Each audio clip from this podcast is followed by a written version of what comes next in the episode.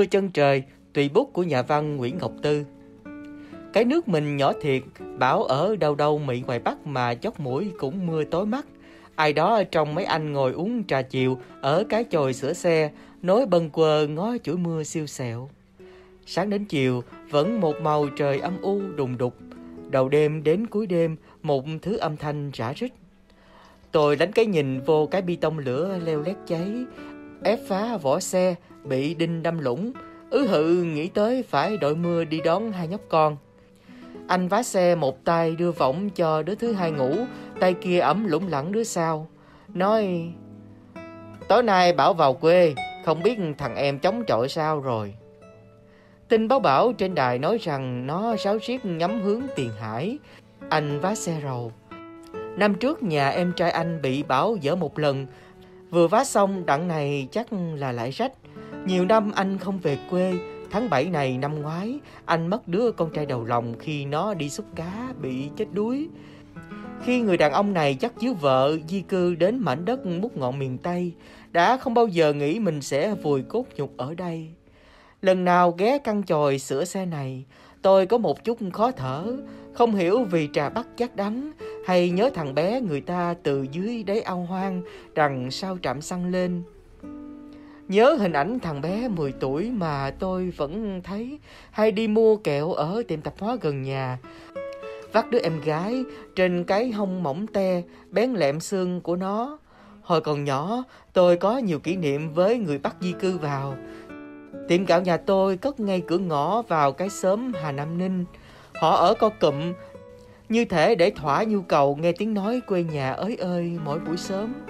Mùa mưa, sớm lụng trong nước và lau sậy. Những con ngỗng giữa nhà rướng cổ ném cho khách những tiếng kêu đầy ác cảm. Sân nào cũng đầy dấu chân của vịt, gà. Những thùng nước cơm cặn lặt lè yên sao xe đạp. Cô gái dạy văn mà tôi thương nhất – con bạn cùng lớp cạnh tranh vị trí nhất nhì. Vài chị là mối mua gạo cám của tiệm nhà tôi. Những con người ấy làm tôi thắc mắc cái xứ sở mà tôi gọi là nước Bắc, không biết gần hay xa. Chắc xa, họ gọi chén bát lung tung sèn, phở thì không rau giá, canh chua không nêm đường. Cà đem muối trong chum, bánh tét lại vuông. Chắc xa, năm bảy cái Tết họ mới về quê một lần. Nhưng những cơn mưa dầm tháng 8 làm tôi thấy họ gần mình. Bởi những cái hơi thở không phân biệt tập quán và quê xứ.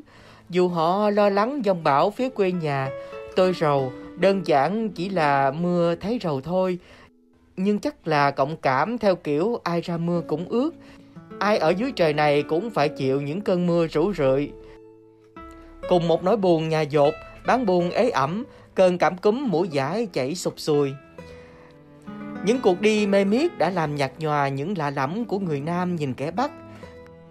Cửa hàng bán đồ Bắc xuất hiện nhiều thêm trên nội ô thành phố, nhưng phở gia truyền Hà Nội cũng rao giá đầy vung.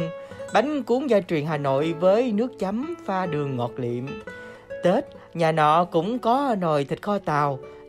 Lâu lâu trên đài địa phương có phát biểu của một ông giọng miền ngoài mà bắt đầu bằng mấy chữ thưa bà con – Mấy em cộng tác viên gốc Bắc viết truyện ngắn gửi tạp chí văn nghệ cũng dùng phương ngữ miền Tây ngọt xớt.